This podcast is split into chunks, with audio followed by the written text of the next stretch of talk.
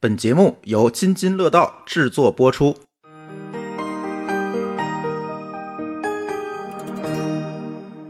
各位听友，大家好，这里是津津乐道。呃，这期我们请来了狗叔哈，狗叔可能有很久都没有上镜了吧？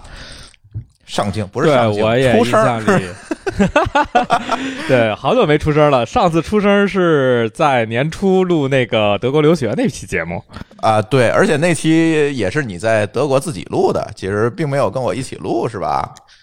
对，是的，呃，呃，然后这期想跟大家聊点啥呢？呃，这期是因为主要原因是因为我最近刚把驾教驾照考完，所以我觉得这个话题还挺有意思，而且可能国内不太了解一些德国这边驾驶的一些个事情嘛，所以我觉得这个事情可以聊一聊，还挺有意思的啊。哎，对，国内对那个德国，就是尤其对德国，其实有很多的这个坊间传闻，什么高速不限速啊，随便开呀，对吧？对对对，咱慢慢聊，对吧？哎，对对对对对其其实那个，我我觉得就是你你可以跟大家聊聊。我记得你出国以前，你你说那个你北京那个，因为你在北京也考过驾照，我知道 你还在北京正摇号呢。那你怎对对对，我现在还摇号呢，我还没摇上呢。对对，摇着那号借我，对我已经提前预定了。然后那个，但是你怎么想到去德国又考了一个？当然，我记得你说德国可能公共交通各方面还挺方便的，是吧？是不是受不了这个德国特产的这个诱惑呢？呃，主要是去一些山区和旅游的话，还是有车方便。另外一个是，如果是长居的话，你在这边的驾照，就是你在国外的驾照的有效期只有半年，在半年之后的话，是必须要考当地驾照才能继续去做驾驶，就在欧盟内才能继续做驾驶。相当于说是，如果我不考驾照的话，那我现在又待过了半年以外，那我其实是没有办法租车的。就是那个，就是像咱去那个欧洲玩儿，然后呢，其实如果我们去作为一个游客，在很多国家是可以开车的，但是呢，这对就是一个问题，你最多就开一百八十天，就是从你那个入境戳那天开始算，你最多也就开一百八十天，然后你就不行了，对吧？是这样，就是说你的驾照的这个事情受两个约束，第一是受你的 Visa 的约束，你的一 Visa 一般就是三个月，嗯。然后另一个是说是欧盟这边规定是说，如果是临时签证，你的驾照有效期是半年，嗯，对，就理论上来讲，你的 Visa 没过期了之后，如果你有办法续再续三个月，其实你还是可以接着开的。呃，对，它其实是看你那个入境首次入境的时间，以及就是说你这个驾驶连续驾驶时间，其实是看这两点嘛。对，嗯，但是这个就只对短期驾照是有效的。如果是其实是一样的，就是你所有的这个驾照在欧盟的有效期都是以入境那半年开始有效，然后就必须要换成欧盟自己的驾照，欧盟当地的驾照。对，其实比如说你常住就没辙，你就必须得换驾照了，你不可能对拿中国驾照一直开下去嘛，对吧？是的，是的，嗯嗯。而且这边来讲的话，很多山区，尤其是一些滑雪的地方，其实它的交通没有那么方便。尤其是说，你可能又要坐火车，又要倒汽车，然后又要倒什么，就你要是搬着一堆雪具去，就很累。所以还不如开一辆车，可能会方便一些。嗯，有道理哈。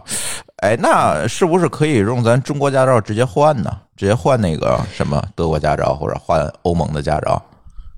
啊、这事儿是比较麻烦的，就是国际上有一个叫做维也纳国际道路公约，然后在这个公约体系内的驾照在德国是可以直接换的，但可惜中国大陆地区没有加入这个公约，所以中国的驾照是。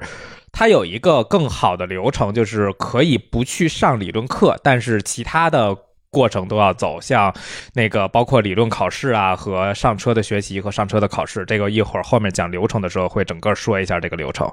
嗯，这个国际道路交通公约是一个非常神奇的存在，可以给大家讲一下这历史啊。这个其实是由呃国际上很多国家组成的一个道路交通公约的一个组织。然后呢，我们很多时候中国大陆的驾照到某些国家，比如到日本，其实你是用不了的。为什么用不了呢？它，必须认这个这个道路交通公约组织发出的这个国际驾照。它其实所谓的国国际驾照，它不是一种驾照了，它其实只是一种认证。但是中国的驾照你是没有办法发这个认证的，因为中国大陆地区没有加入这个维也纳国际道路交通公约组织。为什么没有加入？因为这个 道路交通公约组织成立于一九四九年之前，所以现在中国台湾地区是这个组织成员。你拿台湾驾照反而，哎，好多地儿你能去，但是用中国大陆的驾照，你你你现在是没有办法的。当然，很多国家现在就是出了很多这个什么这这个规避这件事情的方法，就是给中国大照呃中国大陆驾照一个特例，比如到美国也好，到欧盟也好，哎，你也能开，对吧？作为游客你也能开，但是这一百八十天的问题你解决不了，换驾照的问题你解决不了，那你只能再考一遍了。这就是中国驾照。这个，嗯，这个国际驾照这事儿还挺有。挺有意思，就是说中国国内好多这种淘宝上给你说要办国际驾照，其实都不是办的真正的国际驾照，都只是一份要有符合公约驾照的情况下，它是一份对这个驾照的认证，说是符合维也纳国际道路公约，但其实这个公约配合中国驾照是一点用都没有的。呃，对这事儿我熟。其实，在之前在节目里也聊过。现在很多这个声称给你办国际驾照的有两种哈。你说的呢是哪种呢？你说的那种叫我给你办一个国际驾照翻译件儿，就是他把你驾照拿走，给你办一个翻译件儿。这个翻译件儿是一钱不值的，就是就是 就就是上面有什么给你腾一遍，让老外能看懂。其实其实就是干了这么，他没有任何法律也也值点钱，也值点钱，因为好多地方这边的要办驾照的时候，要租车的话，即便临时租车，你要有一份英文驾照。国内的那个驾照基本上这边都是看不懂，你要再做一次翻译件。啊，对，但是这个翻译件儿又有一个问题，翻译件儿呢有呃有两种不同的认证方式，像我们比较粗犷的，像美国呀、澳大利呃美国主要是美国呀、欧盟啊这些国家，很多时候它就是你手写翻译一遍它也能认，它只要知道哪个对哪个就行了。但是你看，在澳大利亚的某些州，哎，澳大利亚是按州算，啊是按州算，在澳大利亚某些州就必须经过他们认证的翻译翻签字的认证的翻译件才可以。还这个还不一样，对对。然后呢，还有一种办国际驾照的是什么呢？是给你去国外一个加入了这个维也纳公约组织的一个国家，比如说现在最多的是什么？呃，菲律宾、韩国我知道，呃，韩国现在不行，菲律宾啊，给你办一个那个呢，是一个带引号的真的啊国际驾照，那个确实是真的，但是问题来了。国际驾照必须配合你在当地的永久居住权来使用。如果你是一个过路的游客，你拿这个其实没有用。就是人家如果较真儿，比如到日本，日本人比较认真，你知道吗？他较真儿说你给我拿出来你在菲律宾的居住证明，护照上没有啊，没有菲律宾的长期签证啊，那你就废了。对。这事儿也有点意思，因为我知道我有一个同事，是他是在来德国之前去韩国考了一个，就是在韩国三天考了一个驾照，然后他在这边也成功换了驾照了，好像啊，这种是可以的。以前有一度啊，很多人去韩国考驾照，然后呢再回来换中国的驾照，因为中国考驾照第一个贵，第二个呢慢，然后他们就跑到韩国，然后因为中国是认的。对，比如说你拿着欧盟的驾照，在中国你是可以直接换中国的驾照的，这是可以，他反向是承认的。然后他们就取巧去济州岛，有一帮人干这个事儿，然后呢，呃，考一韩国驾照回中国直接换。然后后来中国发现了这个东西太水了，就是他们那个教的可能还不及中国教的好呢。然后呢？太短。对，然后现在就出了一个规定，你可以换，但是你必须有这些国家的永久的居留资格，或者曾经有这些国家的永久居留资格，游客签证是不行的。哎，然后又把这条路堵死了。就是这这个所谓驾照问题，是一直的在这个堵 bug 修 bug 的过程当中存在。好，因为我正好有一同事说过这事儿，我就想了一下，好像当时是他，他是至少他在这边是直接换的，他有韩国驾照是直接换的。对，其实香港驾照也可以。其实有一个最简单的办法，是你拿大陆化护照可以啊，大陆的驾照可以直接换香港的驾照，然后用香港的驾照可以换欧盟的驾照，因为香港加入了道路交通组织。对对，然后这个还有一个有意思地方就是。欧盟这边对美国是区分州的，有的州是可以直接换，有的州不能直接换。像非常著名的加州就是不允许直接换，他们的驾照拿过来一点用都没有，必须从头考啊？是吗？那是不是就跟当地的这个考试规则啊各方面有关系？我觉得可能是，可能加州的，因为一直说加州考驾照太容易了嘛，我估计可能是因为加州的驾照太容易考了，所以德国不太敢认。啊，有可能就让你开着车拐几个弯儿，可能就过了那种，是吧？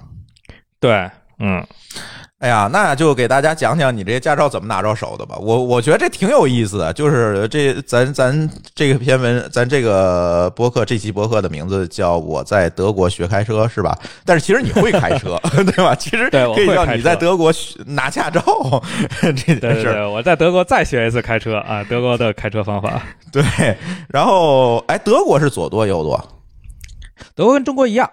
哦，那其实还是算我觉得。对，其实还好，就是嗯主要是一些个交通规则和他这边的一些个习惯会比中国，我会觉得比中国就是更讲究路权，就是他会把路权分得特别细，在什么时候什么车应该怎么走，什么车应该怎么走，讲的会特别细，然后甚至于说有时候会觉得这个记起来还挺复杂，但是学完了之后就觉得还挺好用的。嗯，其实这个我也有感受，就是其实我我觉得啊，除了中国和印度这俩国家，别的国家都挺讲究路权的，就是好像似乎咱这儿没有概念，没有路权的概念。但是国外第一个强调你所有的这个，因为呃去国外旅游可能会先看一下当地的这个交通的这个法规嘛。其实很多的国家都有这个中文版的交通法规，你直接下载下来是个 PDF 文件，你看就行。那嗯首先他强调的一般都是路权。对，谁是应该有优先行车权，然后谁应该在路口，比如说是谁让谁，谁应该躲谁，都是有非常明确的规定的，所以它不会出现那种就是大家都在抢，然后谁也不知道该怎么走的这种情况。而且这样特别利于提高这个通行效率。就是像咱到路口，你有没有灯，有没有人，基本都要带一脚刹车。对，它的其实思路就是说是保证主路的通行，就是嗯在整个交通里面会保证主路通行顺畅，然后同时在非主路的情况下保证行人的安全。基本最大的思路是这样。对对，我觉得好多国家都这样。所以你这个流程上来跟咱国内一样吗，先考科一。没有不一样，这边的上来是先学急救，没有啊急救，没有视力检查是不允许你去做那个驾照注册的。啊、视力检查可以理解啊，咱这个也有，提前要体检是吧？这急救有点意思，这个其实又接我们急救那期那话题了。对，是他是上上上来是先正正经经的学一天的急救，大概从中午一直学到下午七点吧，就真的是一天的急救，从那个就是你遇到什么情况该怎么做，什么情况该怎么做，到最后的说那个紧急救助、紧急的那个人工呼吸和那个心肺复苏的这种动作，都要求你有考试的。最后，啊，这这个等于就是先把那个所有的这个急救流程，像诶像咱这边学那 A A H A 那个急救一样，人家先学一遍，那个基本上也是一天的这流程嘛，嗯对，因为这个，他这边德国这边有一个要求，就是说，如果你在路上遇见了事故，你是有义务去对受伤人员做做救助的。哦，就是俩车撞了，你是第三辆车，你不能开着就走，你就必须要停下来救人。对你需要去，你是有义务去做这种救助的。同时说，他的还有一条规定就是好人法，就是说你因为自己的能力不足没把这人救活是没有关系的，但是你如果不去救，就是你忽略掉这件事情不去救，你是要承担一定的法律责任的。就是不能那个什么见死不救，是吧？对，不能见死不救。然后他也为了这条有，因为有这条规则要求，我觉得他会要求说，你所有的驾驶人员，因为出车祸出的事情是最频繁的，你所有的驾驶人员都需要有一定能力的急救能力。你可以说我不够专业，但是你至少这种大体的流程应该知道去怎么做。嗯，然后呢，体检对，那其实不是体检，就是只是做一次视力检查，保证你带着矫正视力能够符合那个开行车要求嘛。这个这个倒没有特别的特殊的地方。啊，那这个比中国简单啊！中国这个对考试，这个学驾照之前体检很复杂的。是是，这个体检没有那么复杂，就只是测了一下视力就完事儿了。哦，哎，这个有意思。我看、嗯我看这边的好多的，就是其实就是残障人士也在开车嘛，而且他们会更依赖车。其实可能是从这个角度考虑的，就是说他们毕竟还是开车会方便很多。嗯嗯嗯，因为中国可能面向残疾人的那个 C 二驾照，可能这两年才开始有，以前其实啊都没有这些对残障人员的这个这块的保障，现在可能会好一点儿，就是这两年才有 C 二本嘛。哎，C 二哎 C 二还是 C 三？就是不需要用腿的那那个驾照，应该是 C 三吧？我有一个同事就是断了一条腿，然后他就非常依赖开车来在城市城市里面做通行。然后这个等于急救和视力检测学完之后，他都会给你证书，就是视力有视力的证书，急救有急救学完的证书啊，证明这项你过了啊，盖个戳，对，证明就是你这两个你有这两个这两个证明了，然后拿着这两个证明去驾校报名。嗯，然后驾校就会告诉你说，OK，我们的流程是什么样的，然后你现在是什么情况，你可以走什么流程。然后像我，因为有中国的驾照，我就可以走一个简化的流程，就是说，标准流程是在驾校首先先要去车管所注册，德国这边也有车管所，就是先要去车管所注册，注册完了之后，然后在驾校上理论课，然后上理论课完了之后考理论课，然后上车考车，然后才能拿到驾照。嗯嗯，这是标准流程。如果我有中国驾照呢，那这个流程有一个简化，就是我不用上理论课了，我只可以直接去做理论考试，但是还是要上车学习和上车考试。啊，就是不用上课，但是你必须还要考。对，不用上课，但是必须还要考。那这个但是这里面上课吧，我觉得。呃，其实我觉得还是不上了吧，因为他讲德语我也听不太懂。啊，对对对，他那边都是德语的，对。然后，但是他这边的是这样，就是他的其实也是考题是题库，所以其实是有那种外面做的第三方的 app，是你是可以刷题库的。所以就是考试之前，就是在频繁的使劲刷题库，然后把所有题型都见一遍，然后再去考去，就差不多是可以的。而且跟咱一样，也都是选择题吗？没有，它有填空题，它有填具体数的题啊。而且它有，就是我当时刷题有一道题特别让我崩溃，就是说他那道题是，你前车速度是多少？你车速是多少？你现在和前车距离是多少？前车有多长？然后前面大概有一个多远有一个弯儿？问你现在能不能超车？然后当时这道题我都看懵了。题呀，对，这题我都看懵了。这题，这是个应用题。想起我小小学时候上那个相向而行还是相对而行？是。它还不光是相向而行，他要考你要考虑你提速的问题。嗯，对你还有弯还有离心力的问题呢。他的问题其实是说，是你要在那个弯儿就是你要判断你在那个弯儿之前能不能超车，因为德国这边要求是德在弯道的时候是不能超车的。嗯嗯，就是那种那种就是会有那种紧画的紧急符号那种弯道是不允许超车的，所以这题的意思就是说你要在那弯之前能不能把它超过去？那你由于你的车速和他的车速，然后你要考虑加速度，考虑时间，然后再考虑说这个距离有多少，然后最后你再来决定能不能超。然后这题最后我就背了个答案，我实在是背不下来。这个变量太多了，这还要考虑到这车的百公里加速啊。因为它其实是考虑到，是考虑到了，包括那个它是在高速路上，所以倒不用考虑限速的问题。但是这题确实考虑的东西有点多。但是它这种题其实这是唯一到特别极端的，说我实在是算不过来了，我就记一个答案还行。其他的速度题还行，没有那么难。对，就是极端题，我觉得你放弃就还不影响你得分，应该不不影响过，对吧？没有，它这边的题是这样，它的题分几种类型，就是有一。有一批题，它算难题，这道难题不能错超过两道，还是不能错超过一道。然后其他的题可以错超过两道，就是它总共是有这么一个限制的。啊，这样，那那还是那不一样，还还是尽量都背一下吧，还是尽量都背一下。而且除了这道题以外，其他题没那么难。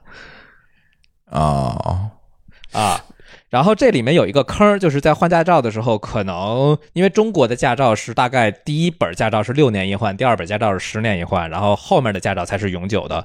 要求你的当前手里持的驾照的，就是更新的这个日期必须在德国入境之前，因为它这里面有一个要求是说，你在你拿到驾照的中间不能因为某种原因吊销过驾照。就是在入德国之前，你的驾照不能被吊销过。但因为中国这个驾照换的时候，它是没有办法证明你中间这个驾照不是，就是是因为是因为他要求换才更新，还是因为被吊销了之后再更新，这件事情是没有办法证明的啊。所以其实就是意味着你在用这个驾照换德国驾照的时候，这个驾照是一个有效的状态。对，基本上是这个意思。所以就是好多人在这边之后可能。会非常坑的一件事情，就是来了之后好几年不考驾照，然后等自己手里驾照更新了一遍之后，才去德国这边注册重新考。那这时候德国就说：“那不好意思，这个我们不认，你只能从头考。”啊，但是看起来其实也没有什么大的 buffer，无非就是理论课上课的问题，是吧？这理论课上课的就是耽误时间吧，因为他要求学固定小时的数量，就是这个时间是固定的，没有办法自己说我能力强我就多弄得快一点，这件就不能跳，对就是不能跳。得学满学满时间多少多长时间？要学多长时间？这我还真不知道，因为我没上。你没看是没上，对，然后这个就是做模拟题，做完模拟题之后去考试，考试考完了之后就，其实你即便没有做那个理论考试，你也是可以同时约上车的。但是因为我没那么多时间，我就是等先理论考试考完了之后我才去上的车。然后科二的话，就是你直接。有一个教练在那种那个教练车上，然后你直接开，然后教练会告诉你应该怎么开怎么开。然后这个和中国不一样的是，就是这个学习时间是没有固定时长的，直到教练觉得你可以去考了，教练会说 OK，你去约个考试，这要赶上一个笨的啊，这教练就亏死了就。慢慢。那教练开心死了，天天挣钱啊！哦，是你要不停的交钱，而不是说你交多少钱就一直开下去，是吧？对，每每就是它是按学时的嘛，就是每个小时是一个固定钱数。我当时是一个半小时，好像一百二十欧，其实不算便宜。哎，我觉得这挺合理的。中国驾照是你你交多少钱，然后就得让你过，没有再多加钱，你学 学不完多加钱的问题是吧？我觉得在这一波我嗯必须得让你过，这里就会造成很多投机取巧的问题，因为不然的话，他就驾校可能会额外的平添这个成本嘛，所以他一定得让你过，是的是的想各种办法得让你过。但是这你自己掏钱，哎，那那教练肯定不管，认真仔细的教你，必须认真仔细的教你。对，教练这边教的还挺仔细的，我教练。其实还我觉得还挺好的，他会而且有时候还会讲一些冷笑话，觉得哎，德国人特喜欢讲冷笑话，这是另一个话题 啊。呃，教练可以选说英文的是吧？看你的驾校这个教练他会不会说英文，但这里面有一个问题是，最后的考试一定是说德文的，就是那个考官会说德文，所以即便我当时是用英文学的，他后面慢慢的也会高，也会开始用德文跟我说一些命令，这样的话我好知道到时候教官怎么说。哦，哎啊，这个就不如不如那个北美科学啊，北美甚至你可以选中文的。这事儿吧，我觉得你两说，因为所有路上的标识都是德文的。嗯，你在北美，你路上所有标识也是英文的，你真不会英文，这标识你看不懂。这是个问题，就是你只能看模样了。你看模样没有用，因为好多的标识它会在下面挂一个特殊的那个约定，比如说七点到、嗯，对有例外，或者说是在什么情况下有例外，或者说是在雨天怎么样，在雪天怎么样，就这种情况你就看不懂，你你就懵了就。是哈。嗯，这个在英文世界可能我们还能懵懂，毕竟学过。这德文确确实两眼一麻黑了就。是，而且万一你出事儿了，那个警察过来很有可能也会跟你说德文啊。哇塞，这这个难度高了。我觉得这个这个主难度主要集中在语言方面，这个要我就懵了，我的！就是还行，因为它考试的难度没有那么大，就是语言难度没有那么大，大概就是左转右转，然后在路、嗯路口怎么样，然后掉头，然后紧急刹车，就是很固定的几个命令，然后而且最后就是考官也会暗示你说应该怎么做，因为考官可能是真不会英语，但是他会大概暗示你，你反正流程就是这些，大概就你就知道嘛。嗯嗯嗯，反正就是，嗨，就就是考官最后也发现你就过吧，就就就别因为语言问题卡在这儿，对吧？就是你只要做对了动作，然后教官就是考官基本不会因为这件事来卡，但是你要做不对动作，那教官那个考官说卡就卡了，其实卡的挺严的。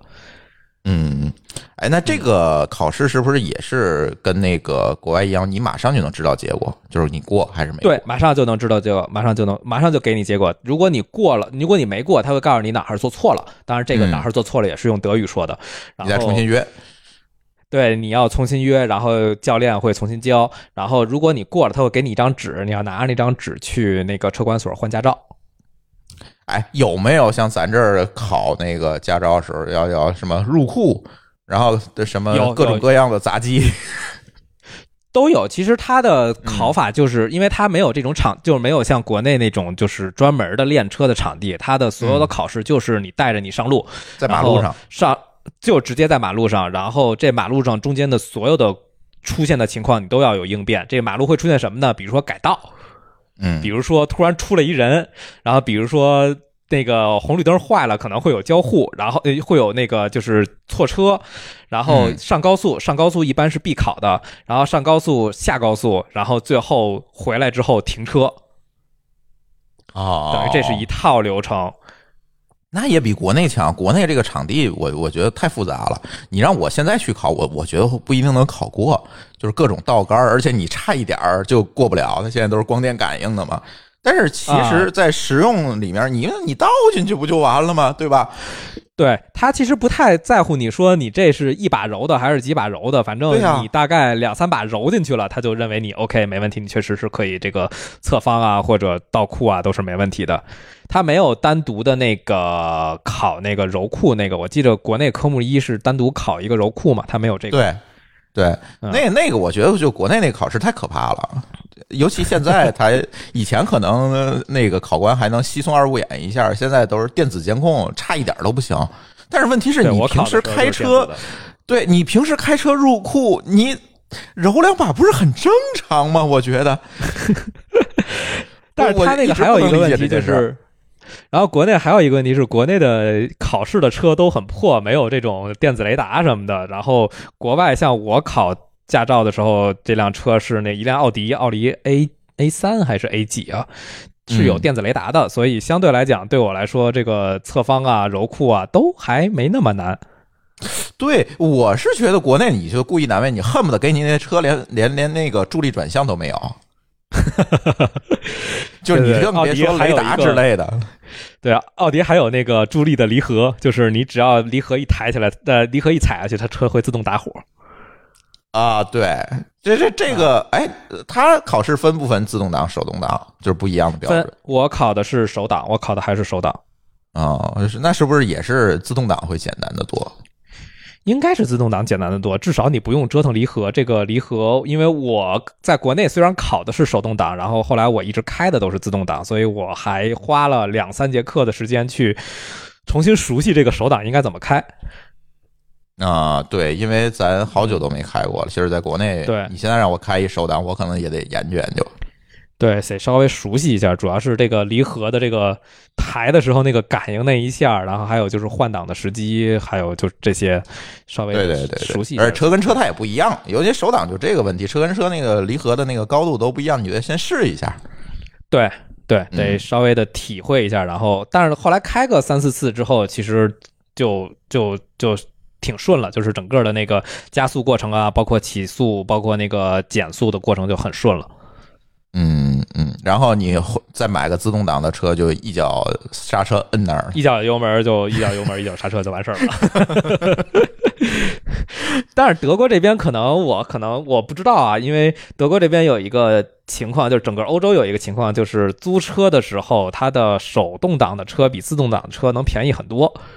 啊，是吗？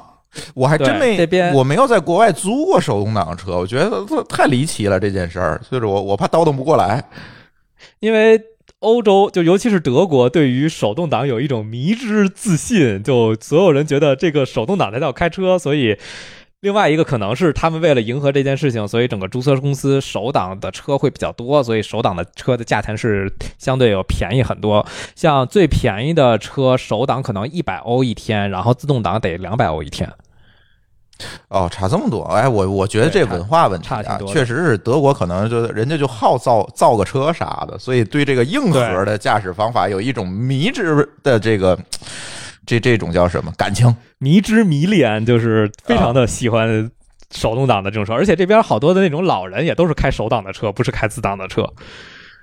还挺厉害的。我觉得我在国外如果开手挡的话，就是尤其遇到这种在在这种居民区里这种大量的这种停牌这种情况下，我觉得我我我怕我倒腾不过来都。对它停牌是挺麻烦，尤其是像那个在居民区里，在没有明确优先权的路口是要带一脚刹车的，因为你要你要让这个是另一个就是路权的问题，你要让右车，然后所以你在过路口的时候要带一脚刹车，保证右右边没有车，然后你才能过去。这个时候可能你要从二档降一档，再从一档降上二档。哎，我我我是觉得，你看你说这个让右车这件事情，我就跟无数的这个国内的同学们交流过。我说这个路口如果没有灯也没有牌的情况下，谁让谁？好多人说不出来。但是其实中国的交规里写的很明确，让的是右右车。啊，就一样啊，这个就我估计可能中国的交规和这个就是维也纳公约参考了很多维也纳公约，应该都是一样的思路，呃，几乎是一模一样的，因为中国的那个道路安全交通法其实就是当年传下来的嘛。啊，所以这个思路是一样的，就是你有一个明确的规则，我让右车，那这时候两辆车交汇，那我知道谁先走。对吧？其实它的那个原理是这样，让为什么让右车？因为右车过来，如果你撞上的话，你撞的是驾驶人那个位置啊，所以这有一个谁更安全的问题，就是你更安全的那个人要让那个危险在危险当中的那个人。其实所有的，如果我们找规律的话，其实都是这规律，你可以仔细研究研究。啊，那我理解了，那我理解，那我理解为什么是撞是让右车了啊？对。所以其实它是有一个大的一个那个什么的，有一个大的规则，然后再分出细目来。所以有人学那个交规就特别费劲。但是如果你找着大规律，其实就就都都那样了，你都可以推出来。其实其实对，其实是能感觉出来，它是后面是有一些理论在背后支撑着，说我为什么有这个规则，为什么有这个规则。其实大概理解了之后，然后你去猜答案都能大概猜个差不离。对，一个是安全，一个路权，就这两个大规则，在大规则之下再分的细条，就都是这样。它的它交规的最主要的目的就是保证大家行车安全嘛，谁也不是说弄个交规就是为了选拔考试是吧？嗯，对呀，对呀，这个都不是为了故意难你，对吧？那这这是的。嗯，哎，那你觉得那个德国交规跟咱国内，你等于就学完了，对吧？你学完了，可能学完了，对，那你可能就要思考一下，这个国内的这个德国的这个交规或者是通行规则跟国内有有啥不一样的地方？刚才咱说那个样右那个问题，其实它是一样的，但是就就国内不好好教你嘛，你不知道。这其别的呢？别的咱咱摘摘摘摘，看看有没有我我觉得可能还有很多。就以我的经验，在国外开车经验，我觉得会有很多很奇怪的东西，你在国内可能是想不到。有一个可能比较明确的问题，就是在德国，甚至于可能就出了中国以外，就是路口如果有红灯的情况下，你是不能够直接右转的，是必须要有。标识说你在红灯的情况下可以右转，你才能够说我在红灯的情况下右转，不然的话就你有红灯你就在这儿停着，等绿灯了再转，这是一个非常不一样的一个习惯性的东西。哎，这个不一样，其实不是不一样。你如果去深圳，深圳红灯就不能右转，这我不知道，反正在北京是可以的，一直对，北京可以，只有深圳自己是不许右转的。深圳是为了和香港接轨吧？那是。不知道，反正深圳自己定了很多地方性的这种法规和这个办法，就是跟国内跟跟内地就有差异。我也不知道这是什么原理。对，啊，好吧，那我不知道。反正这个事情我需要提醒啊，非常明确的提醒一下，就是在欧洲，甚至于说可能我估计在美洲也是这个情况，就是只要是看见红灯没有明确的右转标识的情况下，你就不能右转。这是美国不是。美国最起码加州不是，加州是如果这个路口上有牌儿写着红灯是不准右转，是不准右转啊，否则可以。加州什么都松哎，我 我发现了，加州开车什么都松，加州喝喝两瓶啤酒都能开。哎，这还不是你那个喝啤酒没关系，但是啤酒不能放车里。呃，是啊，就是你喝，但是你喝啤酒之后，你是可以喝一些大概多少升。好像不到一升的啤酒你是可以开车的，呃，他是这样，给你抓下来之后呢，他如果给你 pull over 了，让你那个走直线嘛，你要是能走直线，他也没有什么测酒的工具，不跟咱这儿似的，你走直线，你只要能走直线，走上车，你走没关系，这样，所以你在美国开车，你要经常那个喝多了，然后练练走直线就可以了，这个阈值在这儿，你知道吗？没有，他好像交规里面是规定的，说你血液里面酒精含量超过多少才不允许开车，他好像是有这个规定的，但是他可能平时没办法测。德国也类似，德国是你如果是驾照试用期是不允严格禁止酒后开车的，然后如果你过了试用期，好像你可以喝大概一杯啤酒。嗯就是那种普通的杯子一杯啤酒，但是不是那种一升的杯子啊，就是是那种非常普通，大概可能两百毫升、三百毫升的杯子，你可以喝这一升一杯啤酒，然后可以保证你血液不超标，是可以开的。嗯嗯，好像国外对这个喝一两杯再开个车就容许度会比较高，中国是因为有一度其实也容许度挺高的，所以也不太管，但是就是后来就经常的出事儿嘛，就是经常因为酒驾出事故就开始严打入刑，就是记了一个拿高晓松记了一个旗，然后 对对对对对对对，对，然后就就就就开始严了。其实以前我在那个规定之前，我经常酒驾。就是一两杯，其实这还真没什么事儿。但是你别喝太多，喝喝的自己得有个数。你别喝太多，其实也没什么事儿。后来不行，后来就是定的标准都特别严，谁也不敢。他可能也和这种路权比较明确配合着有关，就是你只要不是反应太慢，你路权是明确的情况下，大家就没有什么抢行的事情出现，那就没有危险出现。那其实你稍微喝那么一杯，可能他会觉得对你的反应能力要求下降的没有那么高，那他就无所谓了。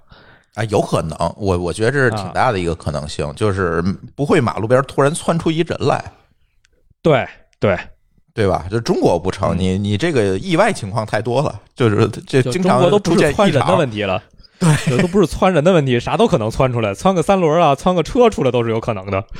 对，所以这个时候对你反应的要求就高，所以你一滴酒也不能喝，这 这个很有道理，我觉得。对，嗯然后正好说的这个窜车这个问题，就是另一个不一样的地方，就是德国是区分停牌和让牌的。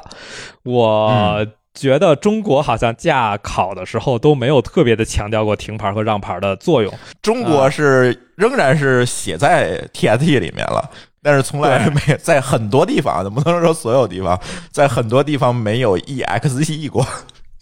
但而且中国好像停牌和让牌非常少，尤其是乡间小路，感觉都没有什么地方写，就是放这个停牌和让牌。德国去乡间啊，那一路上全是牌儿。啊，对，国外就是停牌让牌特别多，但是国内我举几个例子，我唯一见着的有停牌让牌，咱不说，让牌可能还稍微多点，但是谁也不让。停牌呢是属于北京呢有几个地儿，上地那那个有几、啊有一些地儿是有停牌的，有摄像头的。啊，然后呢，有一些立交桥底下就是掉头的那个车道，就是二环三环下面那个掉头的车道是有停牌的。然后呢，天津像我们村儿，我们村儿是有的，啊。因为它是一个新建的一个区域，可能这些东西它就比较完善，准备得停齐全什么的，对，管的就还还比较严，还管。然后呢，嗯。别地儿我就真没见过。啊，德国这边的让牌主要是只要是辅路和主路交汇，辅路上一定有让牌，嗯，意思就就是说两这个条主路交汇的地儿。不是就是主不会一般不会有两条主路直接交汇，如果两条主路嗯。直接交汇，一定是有红绿灯，就是主路和辅路交汇，这个时候是没有红绿灯，但是辅路上一定有让牌，主路上有主路标识牌。呃，但是我理解，像比如说我们在美国开车，一般这种情况下就是要有个停牌儿，而不是让牌儿。德国的停牌更严格，德国的停牌是指的掉头和事故多发，包或者上下高速的时候会有停牌。哦，这个可能是有点区别哈。对，这个是有一个区别，就是它的让牌其实含义上是和美国的停牌是几乎是完全一样，就是说你一定要踩一脚刹车，确保你是有足够的空间并道的情况下，你才能上这条路。嗯，但是它并没有要求你完全停下来，像停牌的话，掉头的停牌是要求你必须停下来，真的是一下停死，然后再开。嗯嗯嗯嗯，嗯，哎，这个是有区别的，就是在美国让牌儿其实蛮少的，停牌儿多，就是基本都是用停牌儿来解决问题了。对对，基本德国这边就区分了一个就是等级吧，嗯嗯像如果你在辅路上，那么你是这边一定会有一个让牌，然后你要看主路上的车，你的你要并的这条道有足够的空间让你进，你才能进，你是不能够抢主路上车的位置的。嗯，那就跟美国那停牌儿一样，就是某一次我在那个尼斯门口，美国的尼斯门口，这个 上主路，那那个主路不就是山景城那条道大道嘛？然后呢，幺零幺上啊，对，呃，没到幺零幺，幺零幺肯定是有匝道的嘛，就是它是下来那条路。然后呢，我在那儿肯定是有停牌嘛。我在那儿停了，正好赶上一下班的高峰，我在那儿停了至少得有五分钟。然后这个车就没停，但是我觉得人家这个观念就特别好。一看我们这儿这条辅路上停了一串车，然后他们主路车有时候会主动的停停下来让你先走，这会有。对，他会不然的话你就一直停死了。这个是有的。我 我觉得我我那天我就要停到他们 他们晚高峰结束了，你知道吗？因为这边好像大家开车礼让的情况都还行，都挺好的。就是说，如果你看到有一种什么情况会。就是会示意你先走啊，或者就是是，大家都还挺客气的啊。对对对，就不像中国嘛，戾气这么重，是吧？对，我说一下让牌在这边长什么样。让让牌在这边长的样子，应该跟中国差不多，是一个白色白色底，然后镶红边的倒三角。啊，对，一样，就是全世界都一样。让牌，呃，中国是写一个中文的让啊，估计德国是写一个德文的让。呃，德国没写，德国什么字儿没写，就是一个白色的倒三角，白色相这有点意思。三角，美国是中间写一个英文的让。这这美国写的是 stop，美国写的是停啊。没有，美国也有让牌啊，我还真没在美国见过让牌。呃，有让牌写 give up 啊，然后那个停牌是写了一个 stop，然后对德国停牌德文的 stop，对，嗯，好。好像我也见过英文的，也都有啊。嗯，我是觉得中国虽然没有加入那个公约，但是那些东西是一样的，你知道吗？对，这思路就是借鉴一下，人家都已经有这些现成的，我们就别摸自己造轮子了。对，对，嗯啊，然后这个是停牌和让牌，然后再说多说一下，就是这边主路的标识，就是主路的标识是一个黄底儿白边的一个菱形。黄底儿白边儿的菱形哦，对，能想象出来。对，然后如果路口挂了这个标识的话，证明这条这就是当前这辆车在的这条街是主路。然后主路的一个思路就是说是在没有特殊情况下的时候，你不能开得太慢，就是你要保证这条路的畅通。比如说这条路限速五十，你大概就得开四十五到五十五之间，你别开个二十在上面爬，这就很危险。啊！哎呀，又说到中国，这天天在马路上爬的人太多了，天天我骂街，骂街都不是因为别人开的快，都是因为别人开的慢。然后这个是比较常见的停牌和让牌，然后还有一种牌可能在国内我没见过，就是这边尤其是乡间的那种小，就是比较不是那种大的干道，但是它也算是主路，就是它会有那种所谓的禁止超车牌。我在中国很少见到禁止超车的这个路牌，这边的禁止超车在乡间小路上特别多，因为它这边好多乡间小路其实就是双向两车道，然后车都开的特别快，五十到五十的车速，甚至有些人可能会开到六十，然后有时候路特别窄的时候就会挂一个禁止超车，然后可能过一段时间再会允许超车，允许超车跟那个牌儿很类似，但是就是两辆车都是黑的。哦。国内少，但是国内基本包括美国和澳大利亚我都去过，基本这些地方很少挂这个牌儿，但是基本都是以路面上的这个实线来表达的，就是你路面上每条车道都是实线，它就代表你不能越过这个实线超车嘛。然后澳大利亚还更有意思，然后经常会开出几公里去，然后它就会有一条超车道让你去超，对，在这个这边超车道以外就不让你超了。对。对，这边也是，就是大概这种小路上，可能一段允许超车，另一段不允许超车，一段允许超车，另一段不允许超车，就是啊，对对对，都是这样，好像。对，印象当中是这样，就是它可能是，对他可能就是这一段可能稍微宽点，他就直接做出一个两车，就是单边两车道，就你就可以超呗，或者说这个两车道是在一会儿给这边这条路，一会儿给那边那条路，它等于说就是这样可以交错着让你超车，对对对对对，也不用占用太多的那个路路面。对对对对，好像都这样。呃，我去澳大利亚其实感觉挺明显的。美国就是美国，其实也是集中在乡间小路上会多。然后这个是超车，然后我觉得我可以仔细讲一下这个什么叫右车先行，就是嗯，就是一般来说，就是有可能还会出现这种，尤其是两条辅路交汇的时候，一般来说路面上是什么牌都没有，而且这个时候所有车都是相互之间没有任何的。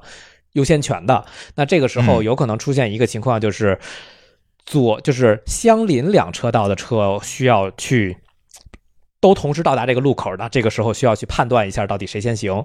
那这个时候一就是所有的要求就是右车先行，嗯，就是你你右你不用看你左手，你就看你右手，右车走了安全了，你可以走。嗯嗯嗯嗯嗯，如果是相向的两辆车，那一般相向都是两个车直接互相直行，那也没有互相让行的问题。如果有一辆车要拐弯，那拐弯一定让直行。啊，对，这个好像跟也都一样，大家也都一样，就是又是这个这个不学的问题。对的。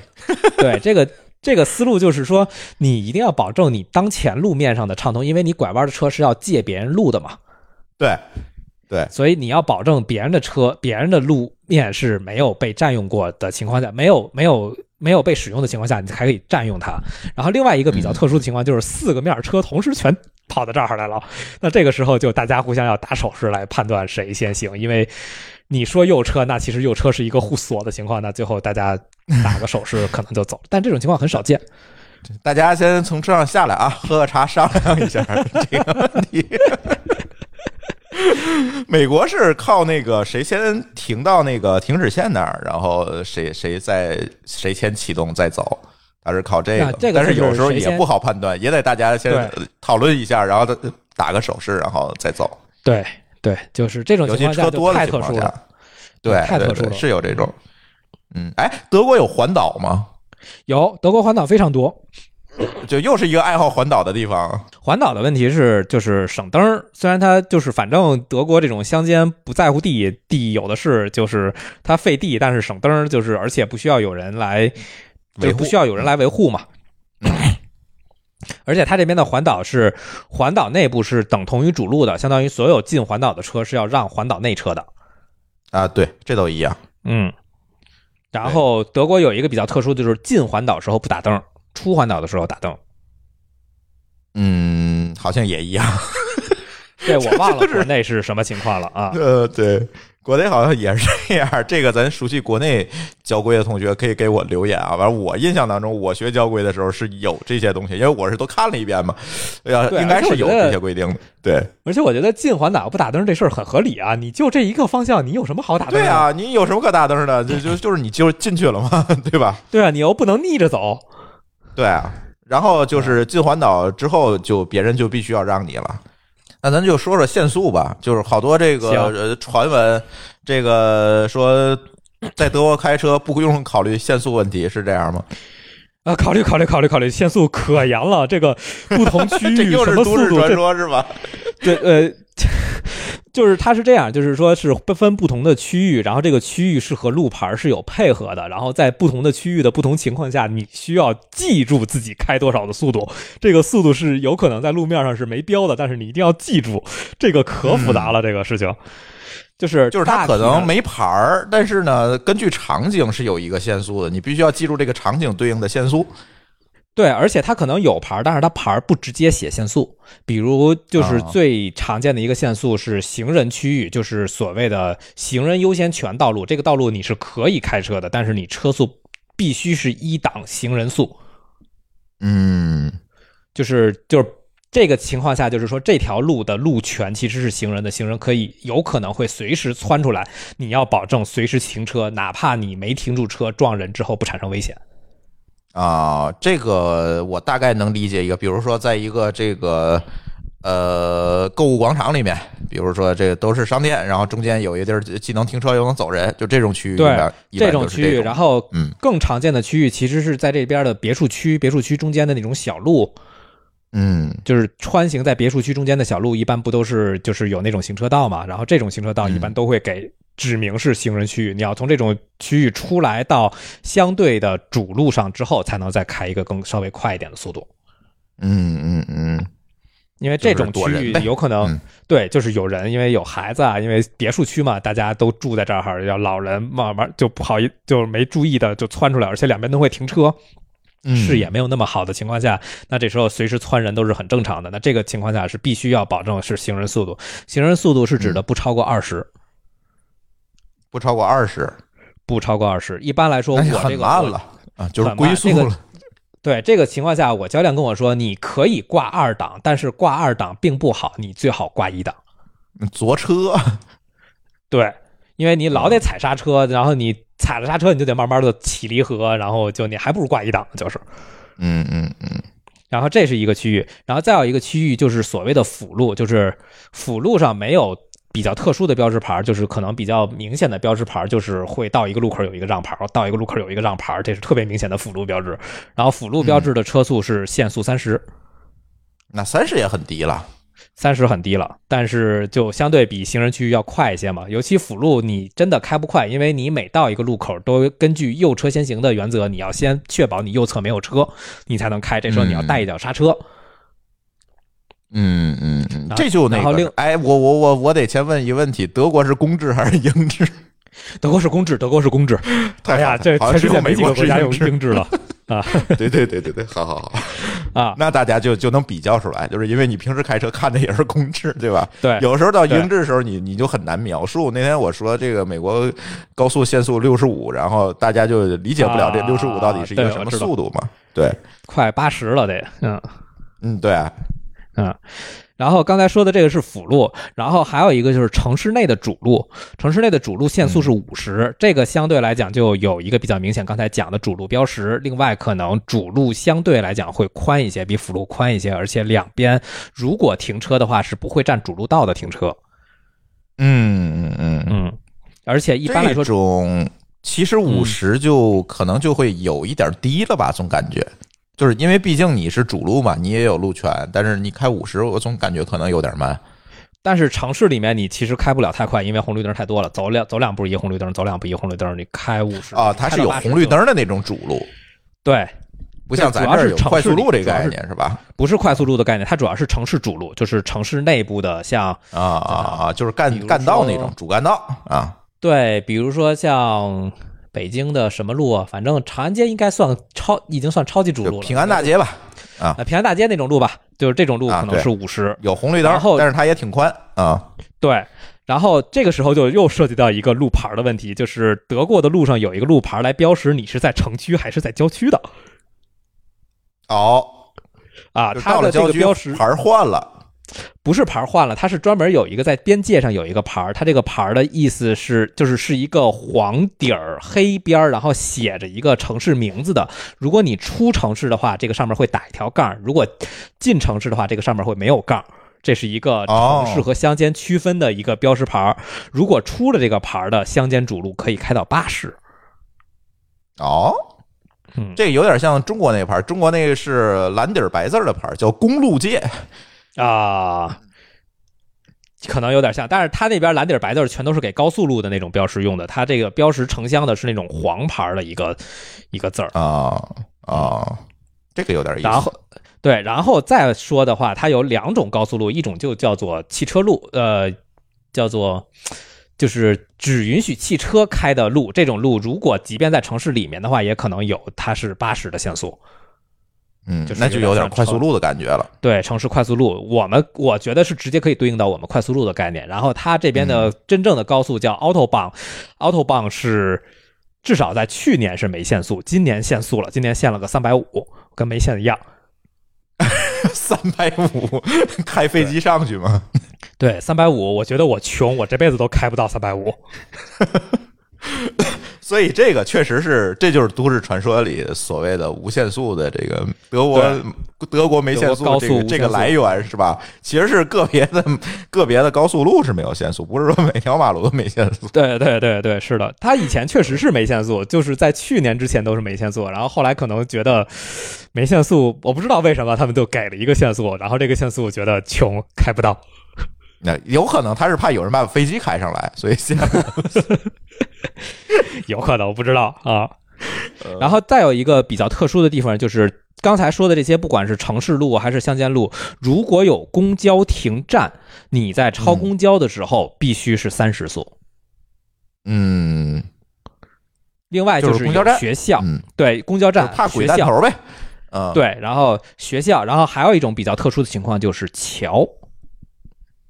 桥对桥，如果是乡间路有桥的时候，桥一般限速是五十的速度，因为乡间路是就是八十嘛，这个时候你要踩一脚把车速降下来，降到五十。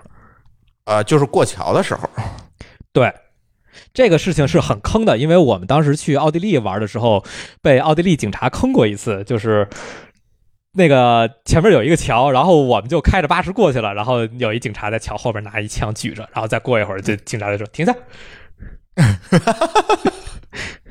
这也有生财之道啊！这这这全世界都一样啊！对对对，奥地利奥地利这种躲在后边那个什么的警察特别多，我们被罚过几次，有几次逃过了，因为我们不是守车，然后那个有有一两次就被抓住了。你知道这个特别像什么？特别像有一段时间，现在可能没有。天津就是所有的校门口限速都是三十啊，然后呢，有一度就经常有警察在那儿蹲着逮你。但是你说就是这个，你说就学校就这么点儿的空间，然后这么点儿地儿，就是很难说你马上把这速度踩到三十，其实蛮难的。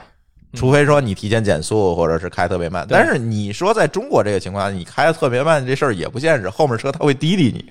对，但是你一加速，得警察在那儿了。德国这边所有学校前面就是在学校前面前后不远，其实都是有牌的，有学校牌。嗯。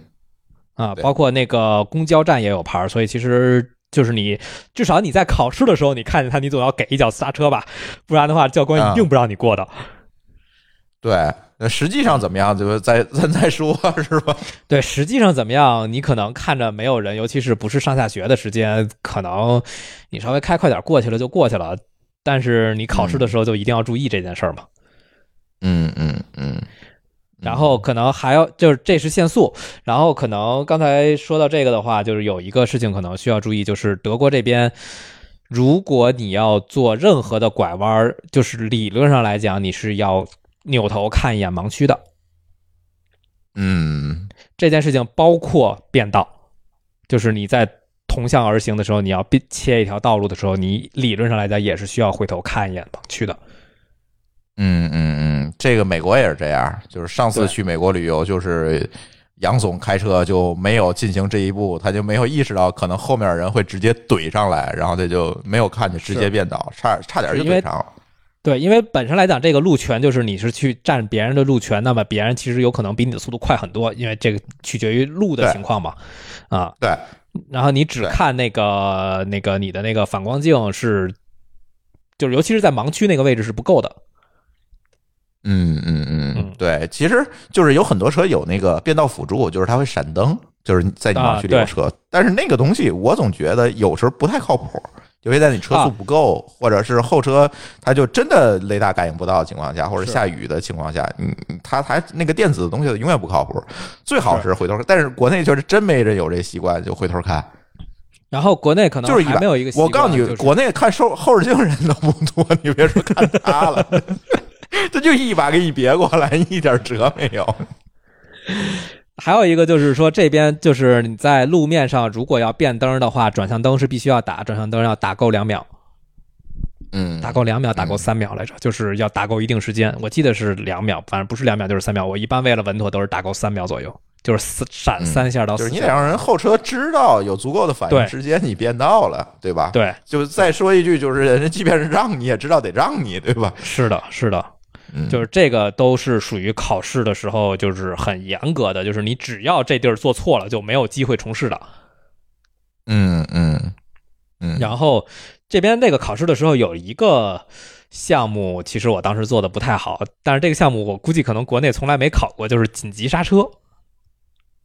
啊，急刹车。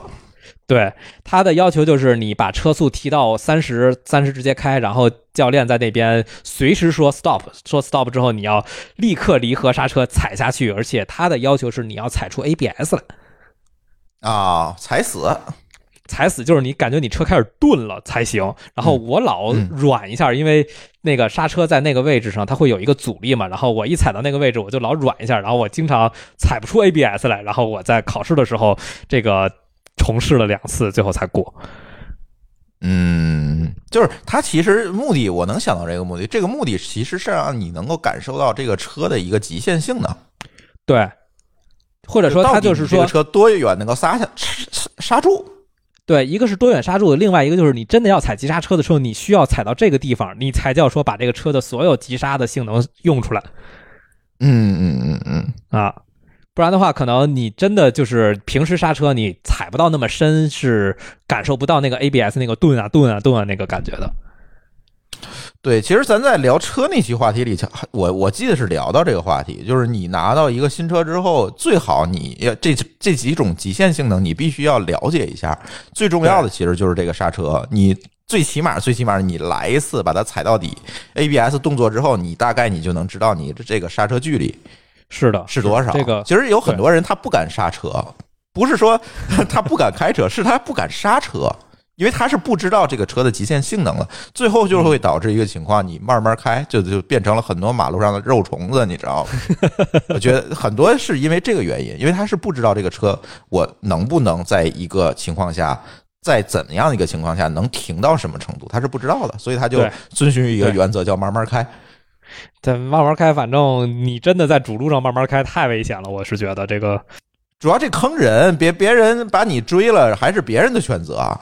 啊，然后这个是说的这个那个紧急刹车是一个比较有意思的一件事情。然后最近有一个新规定，就是我考我学车的时候还没有这个规定，然后我考试的时候有这个规定，就是汽车如果要超自行车，因为有些道是不分，就是没有特别明确的分开自行车和汽车道嘛。汽车超自行车的时候是需要保持两米，至少一点五米才能超车。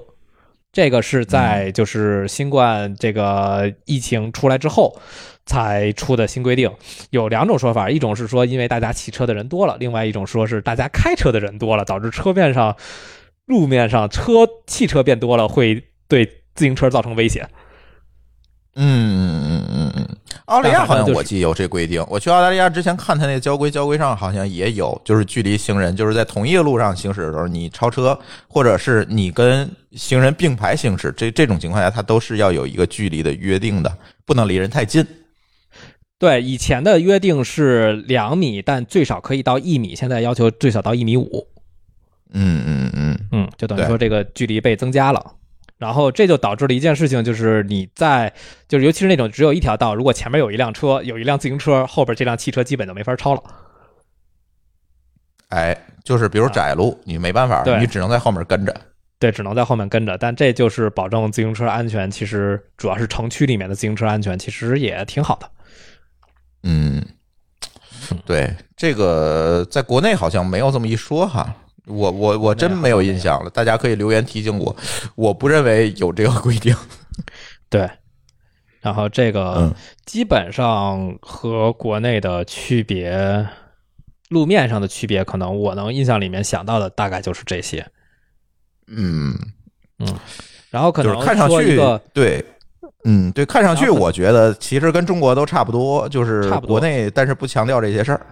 对，而且我觉得那个限速那个事儿有一个这个冷知识哈，如果你买的是德系的车，然后咱在国内啊，如果你买的是德系的车，你会发现你那汽车那时速表上有两个位置有一条小红线，一个是在五十，一个是八十。这个其实我以前特别纳闷儿，然后狗叔写了这个节目的提纲之后，我突然恍然大悟，说那两条小红线是干什么的？其实那两条小红线是标示的是城市主路和乡间主路的限速。嗯，哎，是三十和五十还是五十和八十？三十好像也有，三十是辅路的对，三十是辅路，应该这三个点上都有。对这几条线，其实也和就是这个事情，可能就是它和甚至于跟造车都是配合着，就是基本上你在行人区域就是一档速，在辅路就是二档速，城市主路就是三档到四档，乡间主路上到四档到五档，然后高速你随便开。嗯嗯嗯，就是但是我自动挡啊没有这个问题，我只能看时速。自动挡就没有这个问题了，但是它这边手动挡就是跟这些个路面也都配合着的，所以可能它的自动挡就是手动挡也没有那么的。难开的原因也是因为，就是它跟所有的路面的限速都是配合在一起的。嗯，对，而且我那车还有一个功能，就是达到这几个限速，你可以设这几个点嘛。你设完之后达到那个限速，超过这限速的时候，车会报警。啊，你真是可能就是，对，就会提醒你，对啊，有问题呢，对。啊，然后还有一个可能会说的，我不知道国内是不是教过这件事情，就是这边的，就是在教练在让我上高速的时候是有一个明确流程的，就是匝道上三档，然后在那个就是在引道上，就是过了匝道到那个高速的引道的时候，是要从三档直接踩到八十到九十的速度，直接挂到最高档，然后再并线。呃，国内我很明确的告诉你，好像是没有。这个是非常明确的教我，他说你不能在这个引道上做就是换挡的动作，因为会减少你加速的时间，对会增加你加速的这时间。个这个在北美有，在美国是有这个要求交规，就是你在上高速之前，你必须在匝道上把车速提高到跟主路一致的车速，你才能上去。对，你不能慢悠悠的晃到这个主路上，不然的话很有可能后面车就把你追了。是的，是的，就是你要保证你上去之后，不能在任何情况下都不能影响主路的其他车辆。就这个一这个要求暗示的就是你在上主路的时候，就是你在上高速的时候是要跟高速上的车速保持一致的。对，而且这种情况就是在美国开车的时候就还挺多的，就是。呃，上次去美国的时候，带着这个小彩虹还有杨总去的这个美国，然后他们总在质疑我，说你这个为什么你的这个一上这个辅路跟那个什么跟要起飞似的？我说人家就是这么要求的，对。对然后他们觉得非常不适，就是噌的一下子。但是其实它就是因为高速下面的辅路它还是有限速的，限速还比较低，然后高速上它那个主路上的限速呢要非常高，这两个差距非常大，然后就靠匝道那一点儿的距离给你加速上去，所以有的时候你会开的特别猛。那个我教练当时跟我说的就是，你三档，然后油门踩到底，嘎巴嘎巴的就要加速上去。啊，对，就就只能这么加速，对它才能够。有时候匝道还短，匝道长可能还好，匝道短你就得猛的一下上去。是的，这个可能国内是完全没有注意过的一件事情。呃，对，嗯，我不知道德国那个高速路在拐弯的时候，那个路面是不是也是斜的？我还没有开过那么远的高速，我开的都是直线高速。哦，就是呃我们节目也聊过，就是在美国的那个高速路，它转弯的地方，其实它为了抵抗那个离心力，都会把路面切成修成斜坡的。这样的话，其实你不需要在那个，比如说匝道或者是弯道上面过度的去我知道减速，嗯，对。但是国内就好像似乎就没有这些，对，等我回头完全没有这些去开长距离的时候试试看看。嗯，就是那种桥的那种匝道就特别明显，就比如说你我知道绕下来盘桥，对嗯你你看咱西直门桥哦盘桥有成那样，啊盘桥有，有德国的那个那个匝道盘桥是有斜面的。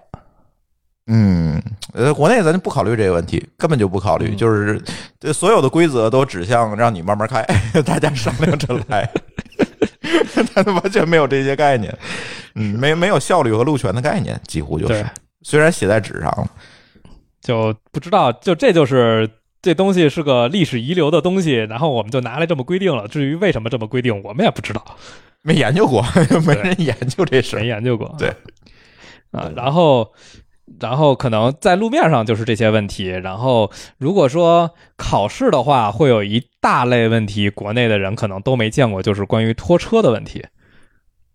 哦，拖车我大概知道，但是我我也没实践过。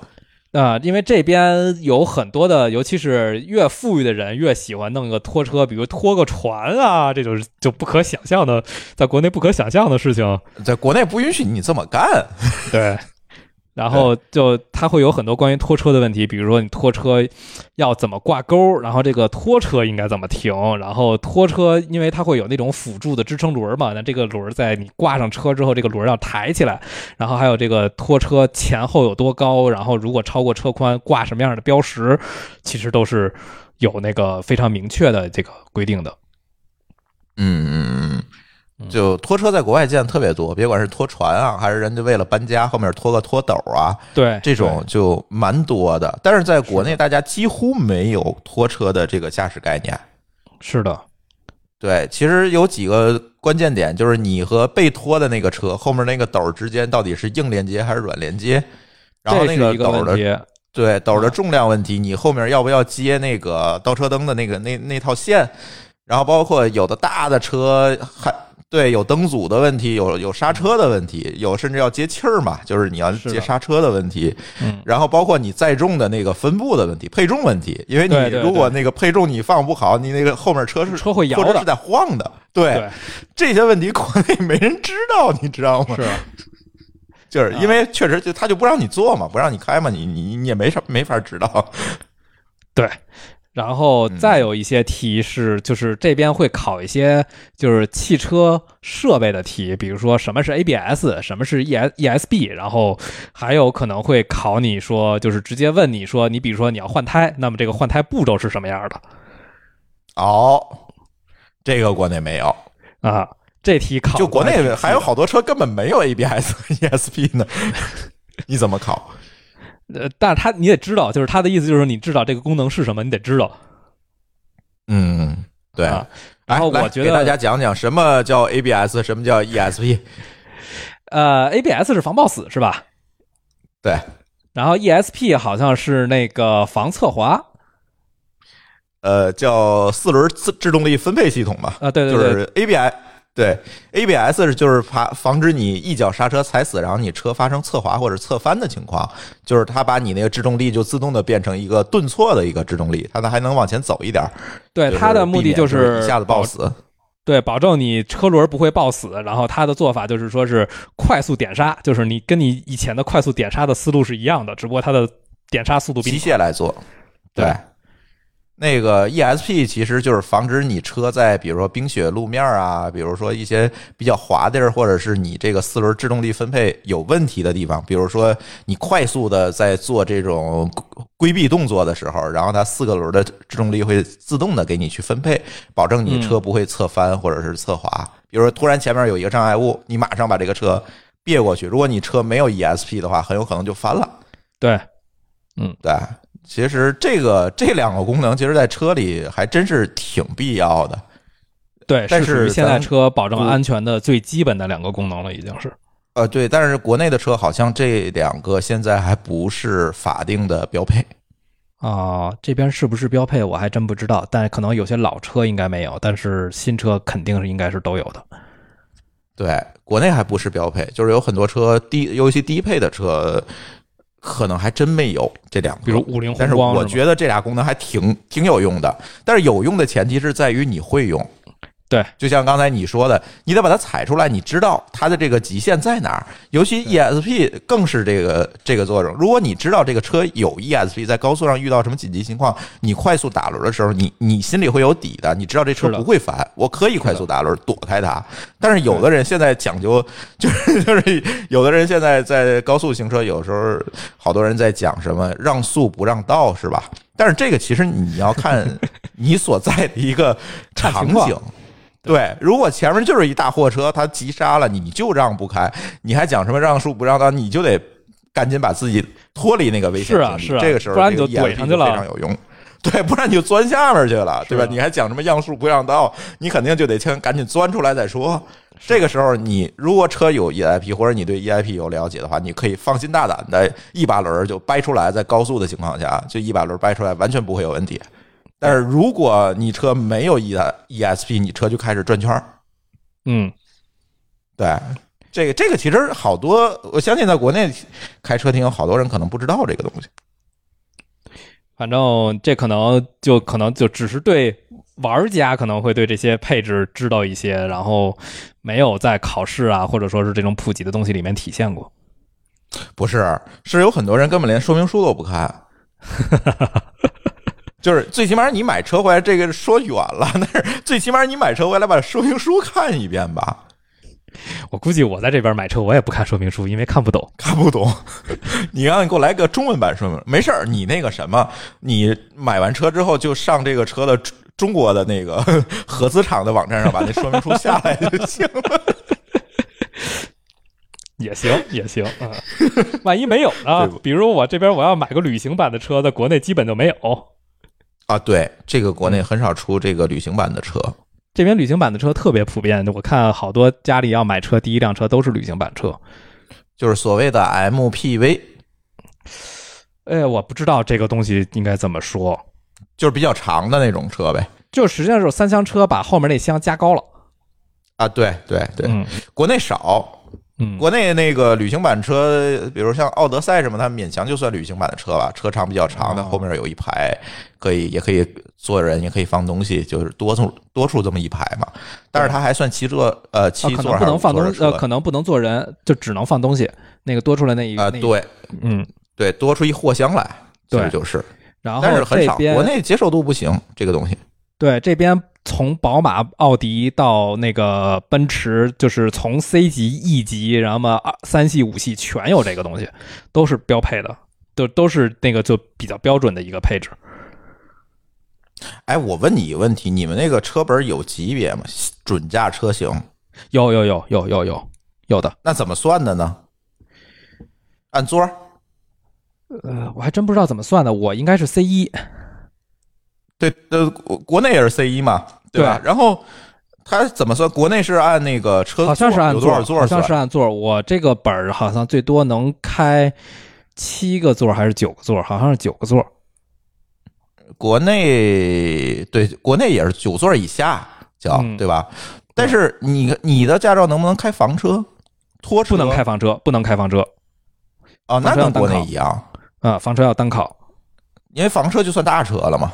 对在国内就是你得有 B 本才行，嗯，房车是要单考的。嗯然后，但是在那个 澳大利利亚就无所谓。我觉得那地儿应该是地广人稀，也也不怕这个撞上碰上，就你随便，就是在国内驾照 C 一驾照到那儿直接可以租一房车，啊，那还挺好我。觉得挺可怕的这事儿。嗯，你可以租一个拖车的那种房车，德国可以开拖车但是吗。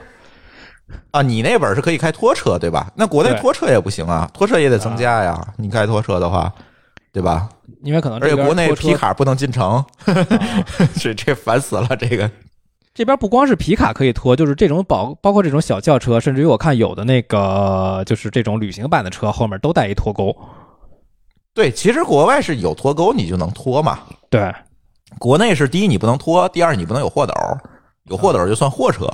啊，这边嗯这边还挺常见的拖车，就尤其是这种我看那种富人区每家儿那个别墅前面停一个拖船的那个小车，我说哇，这帮人怎么那么有钱，还有船？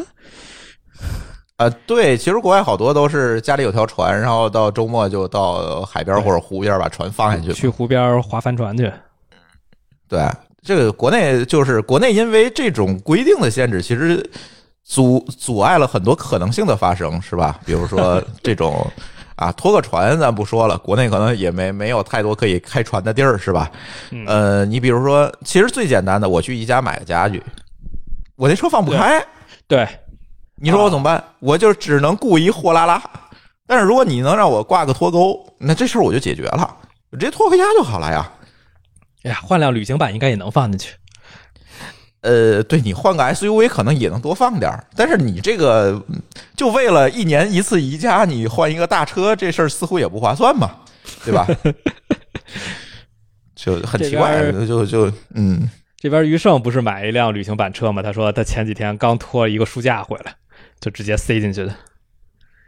呃，对，而且你对他的那个旅行版肯定是能塞一个书架进去的，而且你真塞不开就来个脱钩嘛，其实也能解决问题，是的，那能拉不少东西呢。是的，就车的作用就很大嘛，其实是就不光是一个代步的功能，嗯。对，它其实是个工具嘛。对然后可能还有一个就是刚才提到的，就是这考题里面他会特别细致的问你应该怎么换备胎。这个我觉得国内好像也没有特别细致的讲过，就是到底国内不教，到底你应该是先顶起这辆车来，而且你顶哪儿，然后还是你先把这螺丝松下来？就这个其实是有顺序的。对，这有好多人那个理所当然的先把车顶下来，然后开始拧，然后发现拧不动，一拧车倒了。对，一拧车就倒了，一定要先松螺丝，再顶车，然后换轮胎，换完轮胎之后先上螺丝，再松前进拧。对，然后再紧螺丝，对，这个就是没人教，就是现在换备胎，几乎很多人就是叫救援去换备胎，没有那个自己换的。就是上次我不得不叫这次救援，是因为我那个车的那个螺丝是有问题的，然后车自带那扳手力矩有点短，就是使不上劲儿。我知道。然后没办法，只能要人家的工具。我说你把工具拿来其实就行，我不用你换。嗯然后唯一一次，但是其实有好多人真的不会换备胎，尤其很多女生，她觉得拧不动，其实真不是拧拧不动的问题，不是拧不动的事儿，是不会拧其实就。松了。对，对，它是不会拧。就你车在地上这个这的时候，个，你把扳手上上去，拿全身力气去踩都没事儿，这车不会倒。但是你要把它顶起来的时候，你要再去踩，这车可就倒了。就会砸你脚。对，对，就好多人真不会，就换备胎。其实我们那个聊车那节目聊过，就是很多人不会换备胎。嗯。然后还有就是这边不光是换备胎，包括如何加油、那个车灯，然后雨刷器，然后油箱、水箱检测，然后轮胎检测、车灯这些都会教，就是整个行车的这一套他都会教。那等于你买车也不用看什么说明书了，要这么说。呃，对啊，但是就我觉得，就是因为这为什么我特别提一点，就国内真没教过这些事儿。因为我印象里，我第一次出去玩租车去那个敦煌那边，我不会加油，我开不开油箱盖儿啊？因为不同的车不一样嘛，就有是解锁，因为有有油箱盖开关。对对，就也是真不知道，因为那个就是驾校没教过，然后我不知道那个得搬一下那个油箱盖才能弹开啊。对。然后没事儿，那个加油的都知道，对，加油的告诉我的，对，对，加油的都很熟，那开关在哪儿，然后这边都会。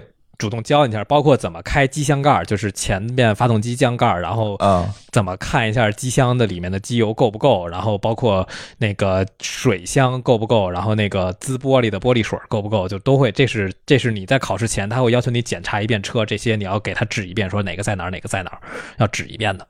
啊，国内没有，国内你要让他加个玻璃水，自己加个玻璃水，对于很多女生来讲是一个高级技能。然后你要让他看看这个机油标尺，那简直就是上天了，你知道吗？然后还有就是包括胎压，然后告诉你这辆车的胎压在哪儿，能找到这个标准胎压在哪儿，然后以及这个胎上就是磨损程度，因为它有那个标识磨损程度的那个啊，对牙子啊，他告诉你这个对大概应该多少，你都应该知道，就是这是要求你必须掌握的。哎呀，国内真不教，就是这个都是要看说明书自己学的。那你自己学，好多人就就不看了呗。那车胎就不看了呀，不行了，再开。对啊，危险性很高的。尤其胎压问题其实还挺重要，因为中国有很多高原地区啊，就是你开到高原上之前，你你得放胎压的，放气。很多人不知道，对，很多人不知道，然后上去就是上次我不就是嘛，然后上去就给爆了嘛，就是稍微有个东西一硌它就爆了。对，是就你没有放弃嘛。对。嗯，好多人真不知道这，包括雪地胎，可能在那个高寒地区，德国好像还好吧？高寒地区像加拿大那种地儿，你还有换这个雪地胎或者上防滑链的这个技能。有有有，这边因为慕尼黑靠近山区，山区上面是有一些地方是会要求，就是冬天要换雪胎，换雪胎，然后可能也要上防滑链。啊，对，这些国内也不教。嗯。我我我觉得就是没有几个人会上那个防滑链，国内真没可能真没有几个人。然后像北边的话，汉堡那边其实就是冬天会下大雪，因为靠海也有这些需求。嗯嗯。行吧，反正咱俩聊这一个来小时，我觉得主要的一个中心思想就是咱国内的比较比较，咱国内的司机和德国的司机在学习阶段有什么样的不同，是吧？其实狗叔还没有开始开车上路，那么开车上路完了，我觉得可能还有更多的体验和感受。但是光光是在学校里的这个阶段，我就知道在我们国内学车，可能好多东西确实是没有学。也希望这些通过这期节目让大家知道。哎，是不是可以补补什么？是吧？就是什么样哪方面的知识可以补补？比如说这个啊，路权的概念。当然，在中国讲路权概念，你你可能你很难实施。对，这就是在于说，如果你对，如果你天天的在望京那大山路口来遵循这个规则，估计你在那儿得停一天，你走不了，对吧？这是个问题，但是有的时候在一些，比如说山里，比如说你出去玩的时候，这个路权概念还是蛮重要的。为什么？是因为如果你遵守的这个概念真是出了什么事儿，这个谁全责谁无责，这个东西人家还是按 TST 去判断的，对吧？这个时候你不会吃亏，对对吧？对，比如说你压线的问题、超车的问题，这些这些东西，很多人真的不是特别注意。然后经常有人怼完我之后，他说我全责。我说你看你那轱辘线都在白线上，经常会有这 这这这种情况，就是大家没概念嘛，对吧？你就很容易吃亏。是的，对。再有一个就这个车子怎么会？现在很多人真的就知道方向盘在哪儿，别的东西都不知道在哪儿。啊，我就真的觉得这边能够告诉我这些车灯啊、乱七八糟的东西都在哪儿，我觉得挺好的。以前我在国内都是我自己摸出来的，就是租辆车在那儿停着，自己一个一个试。对，而且现在车越来越先进了，它现在有好多先进功能，什么的，这个自适应巡航啊，对吧？这个盲区辅助啊，等等，自动泊车啊，等等这东西，你是不是可以看看说明书研究研究，对吧？你你别光守着那个方向盘跟他玩命。对，是的，对。所以也通过这期节目知道大家需要补补什么，不吃亏，不吃亏。而且你可能会发现，看一遍说明书，你会发现你买了一辆新车，发现这车功能还挺 强的，功能没用上，你知道吗？再也不用停车了，都是自动泊车了。对呀，就就就就真是是这样。行吧，然后那这期节目时间也不短了，聊一个半小时了，然后也。嗯，后续也多跟狗叔聊聊啊，因因为这个现在远程录音也方便，他那边也有设备，然后只是一直没有特别特别合适的话题，所以没有录。后续狗叔第一个可能会我们会经常录，再有一个他在德国那边也会找一些我们欧盟区的朋友，我们欧盟区的听友一起多录录音，是吧？对对对，而且我可能在这边，因为正好最近在买房弄买房的事儿，我可能最后会再录一期这边跟这边买房的那个中介啊，有几个朋友聊的还挺好的，我会跟他们再去找他们录一期。先刨个坑，哎，咱再讲讲这个德国的中介和中国的中介有什么区别？我觉得先再刨个坑。对对对对对，行，那我们这一期关于在德国学开车的节目就先聊到这里啊，感谢大家的收听，我们下期节目再见，拜拜，再见。感谢您收听本期节目，同时您也可以收听我们制作的更多博客节目：科技乱炖、品质生活、津津有味、厂长来了、拼娃时代、串台、科技先生和蓝海之下。在您收听的平台上直接搜索即可找到以上这些节目。如果您觉得我们的节目对您有帮助，欢迎以购买周边产品的形式来支持我们。关注我们的微信公众号“津津乐道播客”，天津的津，欢乐的乐，道路的道，进入周边产品菜单购买即可。如果您愿意参与我们的更多讨论，可以加主播的微信。号 d a o 幺六零三零幺，加入我们的听友群。本节目录音设备由罗德麦克风友情赞助。